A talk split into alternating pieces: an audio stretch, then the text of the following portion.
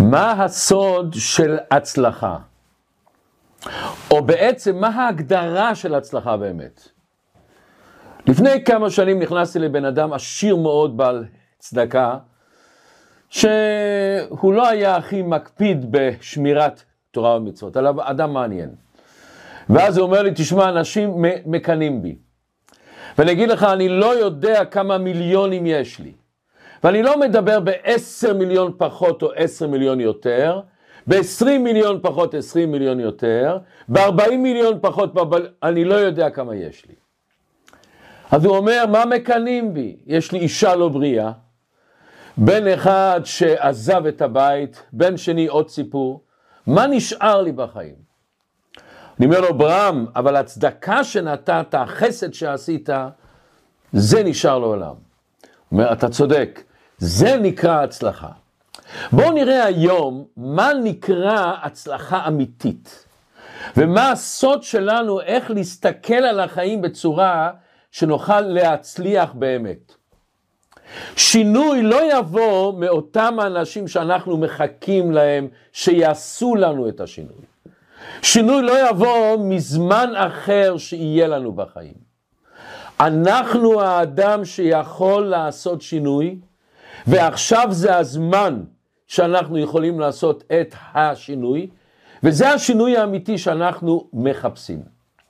אז בואו נראה איך זה קשור נפלא לפרשת השבוע. פרשת השבוע פרשת תעזריה, והתורה מספרת לנו על כל הדינים של בני אדם, איך שהם טמאים, כל ההלכות שמה שמשפחה זוכה בבן, מה הדינה של האישה, של האיש וכולי וכולי. ובא אמר רבי סמלאי, כשם שיצירתו של האדם הייתה אחר בהמה, חיה ועוף, אנחנו יודעים שהשם ברא את האדם בסוף, בסוף הבריאה. כך תורתו אחר בהמה, חיה ועוף. מה זאת אומרת? פרשת השבוע, בשבוע שעבר למדנו את ההלכות, איזה בהמות כשרות, איזה בהמות לא כשרות. והיום זאת תורה, זאת, זה הייתה התורת הבהמה. עכשיו מתחילים דיני תורת האדם, שזה ההלכות שקשורות לבן אדם. אומר הרב, מה זאת אומרת? מה הקשר בין יצירת האדם לתורת האדם? אז הרב אומר בעצם זה קשור מאוד, מכיוון שאותו סיבה שהבן אדם נוצר אחרון, אותו סיבה בדיוק, זה אותו סיבה שהתורה שלו גם באה אחרי ההלכות של בהמה. והרבא מסביר נפלא. למה באמת האדם שהוא נקרא נזר הבריאה, בחיר הנבראים, למה הוא נברא האחרון בבריאה? אז אומרת הגמרא הזאת והמדרשים, באופן כללי ארבע סיבות. נראה בהתחלה את שני הסיבות נפלאות, ואחרי זה נראה את שני הסיבות השניות, ונראה לכאורה זה סותר אחד את השני. שני הסיבות הראשונות, למה הקדוש ברוך הוא ברא את האדם אחרון, שהוא לא יחשוב שהוא שותף לקדוש ברוך הוא במעשה בראשית. סיבה שנייה, שאם תזוח דעתו עליו, הוא פתאום קצת יתבלבל, יתגאה, אומרים לו יתוש קדמך במעשה בראשית. היתוש נברא לפניך. ופה באה השאלה, איזה הווה אמינא, איזה סל כדתך, איזה מחשבה לומר, שבן יכול לחשוב, אני שותף לבריאת העולם, אנחנו עשינו את העולם, יצרנו את העולם, נולדנו, פתאום מצאנו את עצמנו פה. מה, מה כאן העומק? האדם נוצר לגמרי אחר מכל הבעלי חיים. כל הבעלי חיים שנולדו פשוט יצאו מן האדמה. הפיל, הג'ירפה, יצאה מהאדמה, כמו שהעצים יוצאים מהאדמה. האדם נוצר בשני שלבים. שלב ראשון של הבן אדם שהשם לקח עפר ועשה ממנו צורה של בן אדם, ואחר כך ויפח באפיו נשמת חיים. האדם, עליו כתוב שהשם אומר נעשה אדם. מה פירוש נעשה אדם? הרי הקדוש ברוך הוא ברא את הבן אדם, אנחנו יצרנו משהו, איזה וריד אחד, אנחנו עשינו איזה אצבע בנו, את האף שלנו, את השכל שלנו, הכל השם נתן לנו. מה זאת אומרת נעשה אדם? אומר המהר"ל דבר נפלא. בואו ניקח למשל כלבים, כלבים בערך חיים בין 10 ל-13 שנה. יש כלבים מיוחדים שיש להם אריכות הימים ושנים טובות, וחיים 20-25 שנה אפילו. אבל ברגע שהכלב נולד, ואני שואל את עצמי, מה יהיה עם הכלב הזה עוד חמש שנים, עשר שנים? אני יודע בדיוק מה יהיה. יהיה כלב יותר שמן, יותר חזק, יותר רץ מהר, אבל יהיה כלב. אבל ברגע שנולד baby, שנולד לנו הילד הראשון, ואני שואל את עצמי, מה יהיה מהילד הזה? כשאנחנו נכנסים לכיתה שהיו שם 30 תלמידים, ואנחנו מתחילים לחשוב מה יהיה איתנו עוד 10 שנים, 20 שנה. כשאנחנו נחשוב עלינו עכשיו, שאנחנו בשיעור פה, מה יהיה איתנו עוד 10 שנים? אין לנו שום מושג. יכול להיות שאותו התלמיד, אותו הילד, אותו ה baby, יהיה רב גדול, ראש ישיבה גדול, עסקן גדול בצורכי ציבור בעל צדקה נפלאה, היא תהיה אולי מנהלת של סמינר או של בית ספר מיוחד במינו, זה יהיה אולי מנהל של בית ספר לילדים מיוחדים, אין לי שום מושג, או חס ושלום, חס ושלום שאני לא רוצה להגיד, יהיו במקומות אחרים, במאפיונרים למיניהם, אני לא יודע שום דבר. מי קובע את זה? אנחנו. אומר הקדוש ברוך הוא, נעשה אדם. אתה הנברא היחידה שיש לו בחירה. אתה הנברא היחידה שקובע איזה חיים יהיו לך. אתה הנברא היחידי שיכול לעשות שינויים בחיים. אומר התורה, נעשה אדם, מה זה נעשה אדם? השם נותן לנו את הגוף, נותן לנו את החיות, נותן לנו את השכל, את המידות, אני קובע איך אני משתמש איתה. נעשה אדם, אנחנו יוצרים את עצמנו ביחד עם הקדוש ברוך. מכיוון שרק הבן אדם יכול לעשות שינוי. יש כזה סיפור על אישה שהשם ישמור הייתה עיוורת. ואנשים רצו ככה, כמו שאומרים, לשחק קצת. אז מישהו לקח ציפור ביד, ואומר לאישה העיוורת, יש לי ציפור ביד. מה את אומרת, הציפור הזאת חיה או מתה? ומה הוא חשב? אם היא תגיד שהיא חיה, אני אלחץ עליה, אני אחלוק אותה וחס ושלום, היא תמות. אם היא תגיד היא מתה, אני לא אלחץ. אבל אותה אישה עיוורת הייתה חכמה. והיא אומרת לה, והיא באה ואומרת לו, אתה שואל אם הציפור הזאת היא חיה או מתה? אתה קובע אם היא חיה או מתה. כל בן אדם הוא קובע איזה חיים יהיה לו, חיים שפלים, נמוכים, מלאי צער וכעס ואנרגיה שלילית וקנאה ותאוות ואגו ושחיתות או חיים של אור, של קדושה, של טהרה, של חסד, של אהבה, של שמחה, של משפחה צומחת. האדם יכול להיות הרבה יותר מושחת מבעל חי. למה? לבעל חי אין בחירה. בעל חי הוא פועל לפי אינסטינקטים שהוא נולד איתם. לבעל חי אין לו יכולת לשלוט עליהם. הבעל חי הוא חלק מהמערכת של העולם. האדם, הוא יכול להחליט מה אני אהיה. הוא יכול להחליט איזה חיים אני עושה. אני יכול לעשות חיים נפלאים של אהבה מסביבי, של חסד, וכולנו מכירים איך אנחנו מרגישים שאנחנו נותנים לשני, מעניקים לשני, עושים בסביבה שלנו חסד ואהבה ואור, או חס ושלום שאנחנו מקנאים, מלאי אגרסיביות, מלאי אגו שבתוכנו, כמה צער אנחנו סובלים. אומר הקדוש ברוך הוא, בן אדם, הוא יכול להיות הכי שפל בבריאה.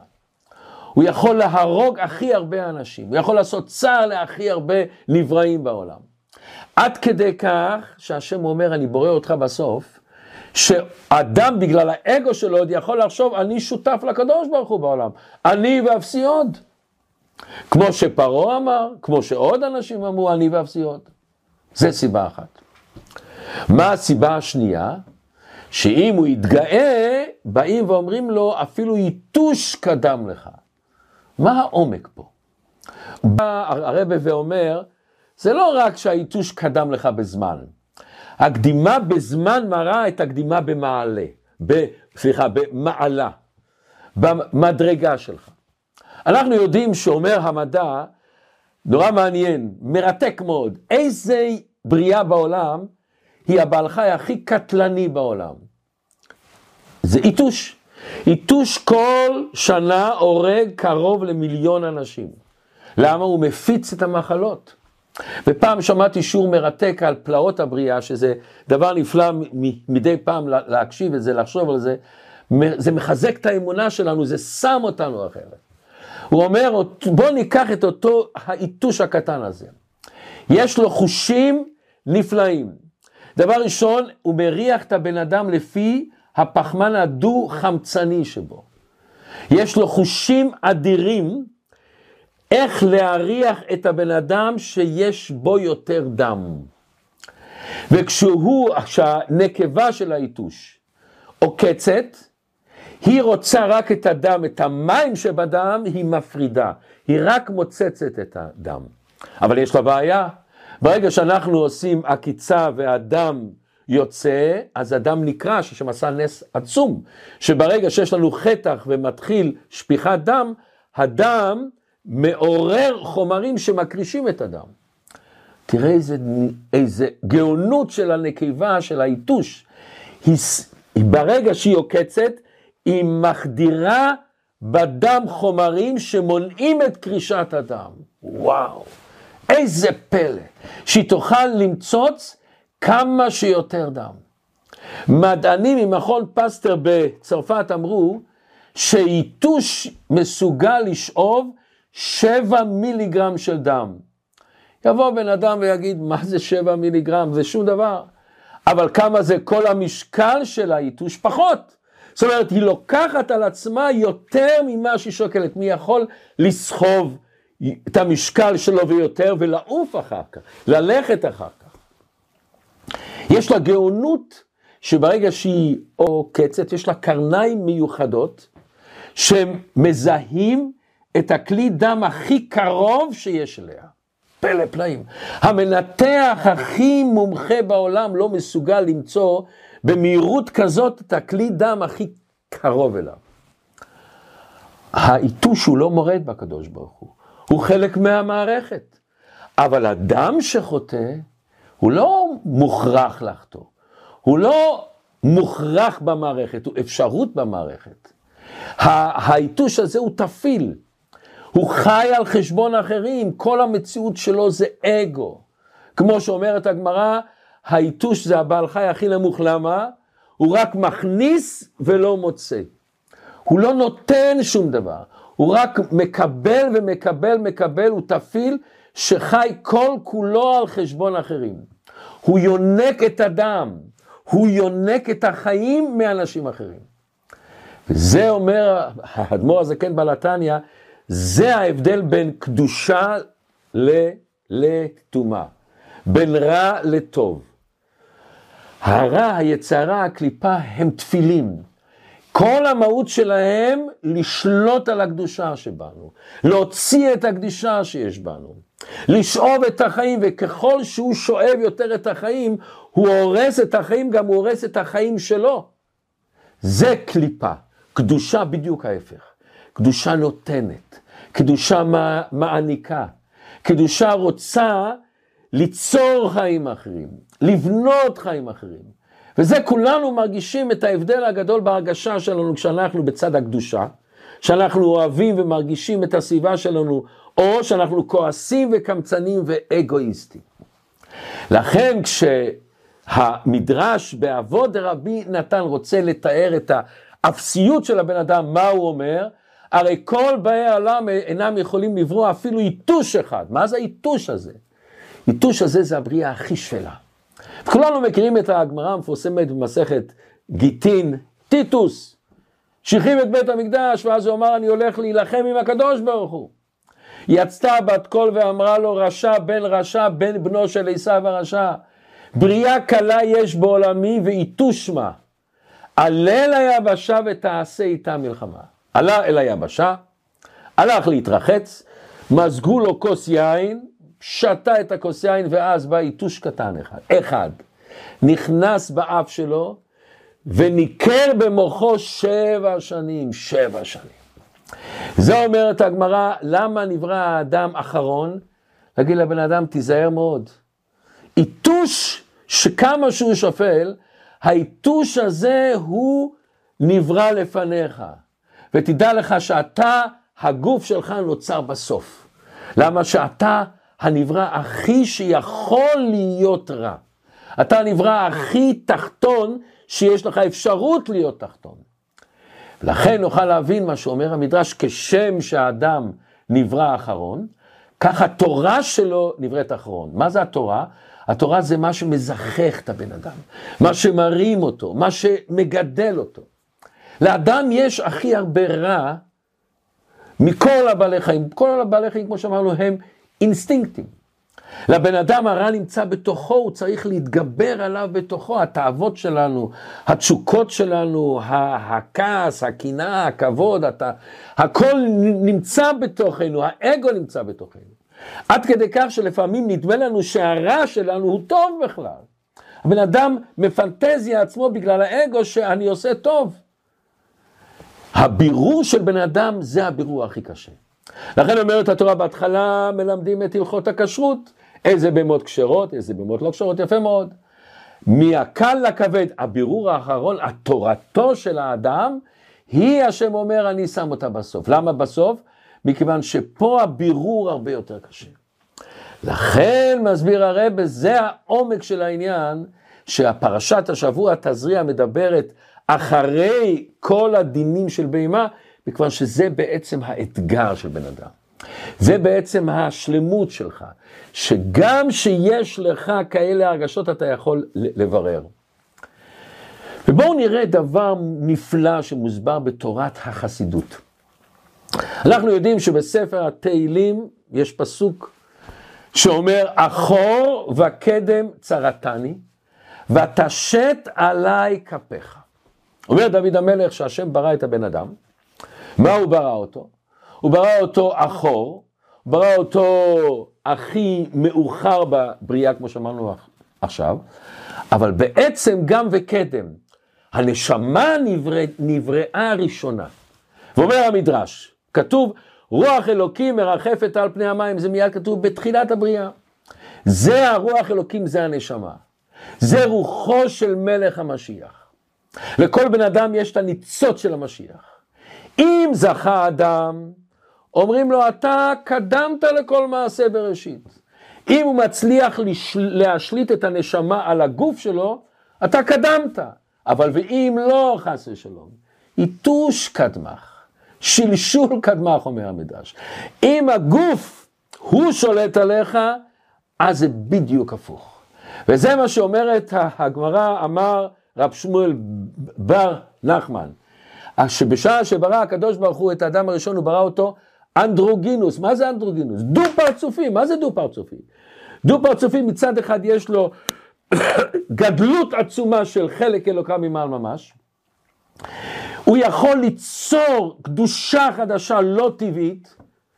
הוא עושה שיר חדש, שירו להשם, הוא יוצר טהרה חדשה, שמחה חדשה, עושר חדש. אנחנו יכולים להדליק עיניים לאנשים. לתת לאנשים שירקדו וישמחו, חיוכים אנחנו יכולים. אבל מצד שני אנחנו גם אחור. אנחנו יכולים להיות כאלה רעים, כאלה אכזרים. כולנו שמענו מה שקורה היום בעולם. מלחמה עצומה. ולא מדברים אם אתה כן צודק או לא צודק, אבל איזה סיבה יכול להיות להרוג אנשים בדם קר? להפציץ בתים. אנחנו לא נכנסים לפוליטיקה כן או לא, אבל האם זה מסוגל בעל חי לעשות? וזה הגדלות של בן אדם. אתה יכול להיות זה, ואתה יכול להיות זה. ובא הקדוש ברוך הוא ואומר, ירידת צורך עלייה. אתה ירדת לעולם בשביל ליצור קדושה חדשה. ובגלל ליצור קדושה חדשה, דווקא צריכים להוריד אותך למקומות הנידחים שיש לך תאוות ותשוקות ואגו גדול, בכדי שמה להמשיך קדושה. פה אני רוצה לספר לכם סיפור ששמעתי בשם הרב יוסף יצחק ג'קובזון. בחורה שהייתה גרה בקליפורניה, חיפשה את האמת. והיא נכנסה לבודה, לאסלאם, לכל מיני דתות שונות ומשונות. בסוף היא עברה לגור בטיבט, באשרם. עבדה את כל, העב... כל העבודה הזרה שבעולם. ארבע שנים, ארבע שנים הייתה שם. ופתאום היא שמעה שאבא שלה בקליפורניה חולה. עזבה את הכל, באה לראות את אבא, ואז כשהיא משוחחת עם אמא, אז אמא אומרת לה בדרך אגב, את יודעת, כשהייתי קטנה, בבית שלנו סבא עשה ליל סדר. זו הייתה חוויה נורא יפה. היא נורא מצטערת שלא עשינו בבית, שגם את תראי את המסורת הזאת, את החוויה הזאת. מה עושה הקדוש ברוך הוא? מסובב סיבוב, מתקשרת אליה חברה שלה ואומרת, את יודעת, אני הולכת לסדר חסידי ב Crown Heights. את רוצה לבוא איתי? בשמחה, אני אצטרף איתה, יופי. אוקיי. באה לניו יורק, נמצאת במכון חנה, מכון חנה זה סמינר, לבנות שמתקרבות ליהדות. יפה מאוד. ועושים את הסדר, ואז באה הפתעה עצומה, הרבה נכנס לבקר אותם. הרבה בדק את המקום, ראה את החדרים שלהם, רצה לראות אם יש ראי אפילו. ממש לקח את הפרטים הכי קטנים ונכנס לאולם של הליל סדר, בירך את כל הבנות. זה פעל עליה מאוד. המראה של הרבה, הקדושה שיצאה ממנו. כל האווירה בליל סדר, הניגונים, היה משהו. פתאום הרגישה עולם חדש נפתח. אף על פי שהתכוונה רק להיות בליל סדר, החליטה אני נשארת כל הפסח.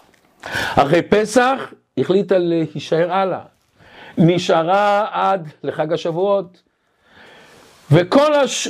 התוכניות שהיא חשבה לחזור לטיבט השתנו לגמרי.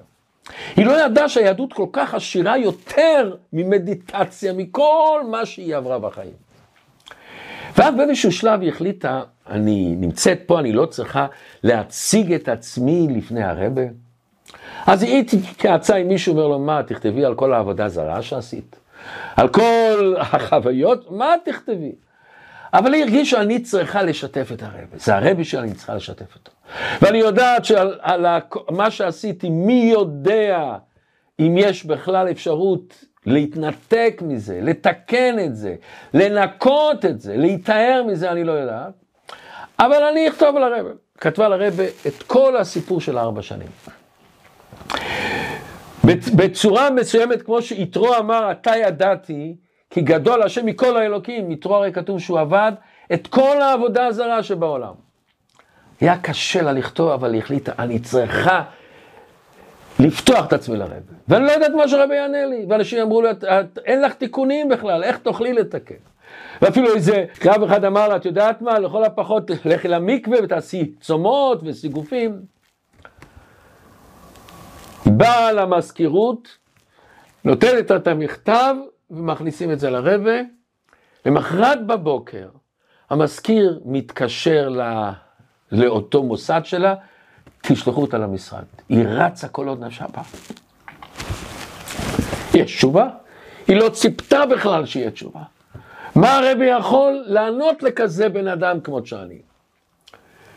והרבי עונה לה, אני לא אומר את המילים, אבל התוכן אני אומר. קרוב מאוד למילים. רבי אומר, שכתוב בגמרא, אנחנו כולנו מכירים את הגמרא המפורסמת, שזה אחד מהשנים עשרה פסוקים, יגעת ומצאת, תאמין. לא יגעת ומצאת, אל תאמין. מצ... יגעת ולא מצאת, אל תאמין. כן יגעת ומצאת, תאמין. אומר לה הרבה, את מאוד יגעת, ארבע שנים. את כל הזמן מחפשת את הקדוש ברוך הוא. ואם את יגעת כל כך הרבה, בוודאי בסוף תגיעי להמשך, ומצאתי. יגעתי ומצאתי. יש לנו את ההבטחה של הקדוש ברוך הוא, אם יגעת, אתה מצאת. איזה תשובה זה. הרב אומר לה, ארבע שנים זה היה יגיעה עצומה. נאבדת, הלכת רחוק, הלכת לעבוד עבודה זרה, אבל בעצם חיפשת הקדוש ברוך הוא. הלכת למקומות רחוקים בכדי למצוא אותו, לא מצאת אותו. השם מתגלה אלייך, תמצאי. והרבה נתן לה מבט אחר על הצלחה בחיים. לראות במסע שלך לא ירידה, לראות במסע שלך דרך לקבל את האור. מבט אחר, אל תסתכלי על עצמך שאת מושחתת, את שפלה, אין לך סיכוי. את בן אדם שמחפש את הקדוש ברוך. כמה חיות ואנרגיה התשובה הזאת נתנה לה.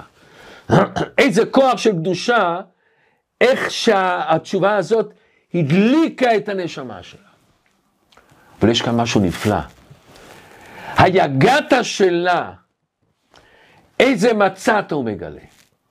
אנחנו שומרי תורה מצוות, שומרים שבת, אחד פחות, אחד יותר, כולנו קשורים באיזושהי צורה ליידישקייט. אבל מאיפה באנו, מאיזה משפחות באנו? מה עברנו, מה היה היגתה שלנו? היגתה שלה היה כל כך עמוק, כל כך חדר לנימים הכי עדינים שבנפש שלה. אבל איזה מציאה היא תמצא, היא קשורה לקדוש ברוך הוא בעומק שלה. איך אנחנו מכירים את הפסוק, את הניגון החסידי יש? אם אשק שמיים שומותו וציו שאוהל הנכו. שאני עולה לשמיים אתה שם. אומר דוד המלך, גם בשול אתה שם. ואיך אנחנו מכירים את הניגון החסידי? אנו הם צועקו ואנו לא הם צועקו. אני בכל מקום מוצא אותה. וזה העומק הנפלא, אחור והקדם צרתני, אבל מה הסוף? ותשת עליי כפיך. הכף יד, האהבה, החום, ההשגחה, השם תמיד נמצא. אנחנו, כל אחד אנחנו קודם הבריאה ואחרי הבריאה. ויש לנו תמיד את המלחמות הניגודים האלה. זה שיש לנו את הניגודים אומר, אנחנו כל אחד עוצמה עצומה. ואומר פש... בספר שם משמואל, הרבי מסוכתשוב, הוא היה הנכד של הקוצקי רבי, קראו לו מנחם מנדל מורגנשטיין, מקוצק. הוא אומר, למה השם לא ברא את האדם, את שתי החלקים שלו, את הנשמה והגוף ביחד? שעשה אותם ביחד באותו זמן. הוא אומר דבר מאוד מעניין. אם שניהם היו נבראים ביחד, והם היו קשורים ודבוקים אחד בשני, בזמן קלקול וירידה וחטא של הבן אדם, היה אבל לבן אדם קשה מאוד לצאת מזה. מכיוון שהחלק הקדושה שבו הוא דבוק איתו ביחד. השם עשה את שתי דברים. גם כשאתה עושה חטא, אתה לא פוגם בנשמה. הנשמה עצמה, נקודת הפינטלאית שלך תמיד נשאר בקדושה. אתה תמיד קשור איתו. לכן גם כשאתה יורד, תמיד יש לך את האפשרות לעלות למעלה וחזרה. וגם תיזהר מאוד, גם כשאתה עולה, אתה מקבל הרגשה, וואו, אני כבר לא ארד. אין סיכוי שאני ארד. תדעו לך, אותו היצר הרע נשאר שלם. אותו היצר הרע הוא נפרד והוא מחכה לך, כמו שאומרים, בפינה. ואומר אדמו"ר האמצעי, הבן של בעל התניא מייסד חסידות חב"ד, הוא כתב ספר נפלא, דרך החיים. דרך חיים. הוא אומר, יש שני סוגי אנשים, יש אנשים שעובדי השם בנשמתם, יש אנשים עובדי השם בגופם. מה זה עובדי השם בנשמתם? אנשים שזורמים לקדושה, מיד יש להם. עובדי השם בגופם, הם מרגישים את הנפש הבהמית שלהם. אומר דוד המלך, בהימות הייתי עמך. מה זה בהימות? אומר עמית על רבי, יש שתי בהמות. יש בהימה שהיא למטה מן הדעת, ויש בהימה שהיא למעלה מן הדעת. הבהימה הזאת שלמטה מן הדעת היא נמוכה מן האדם. אבל יש בהימה שהיא למעלה מן הדעת, שבן אדם, גם שהוא יורד במדרגה, ואנחנו רואים את זה, כל אחד רואה את זה אצלנו בחיים שלנו. גם כשאנחנו לפעמים קצת יורדים במדרגה, ואפילו לא קצת הרבה, פתאום אנחנו מרגשים התפעלות, רגש של קדושה, רגש של טהרה, רוצים, וזה הרגש הזה בלב הבשר שלנו, בלי דעת והתבוננות. זה הבהמה שמעל האדם. ובן אדם מתפלא מאיפה בא לי בגוף שלי, שהוא מלא תאוות רעות, איפה באה התפעלות אלוקית. אומר לנו עמיתא לרבה, תדע לך, גם הנפש הטבעית שלך, גם הנפש הבהמית שלך זה קליפת נוגה שיש בה ערבוב של טוב ורע. ומהטוב הזה אתה יכול להגיע פתאום להתעוררות ולביטול למעלה מדרך הטבע. וזה הנקודה שהשם ברא את הבן אדם דו פרצופי.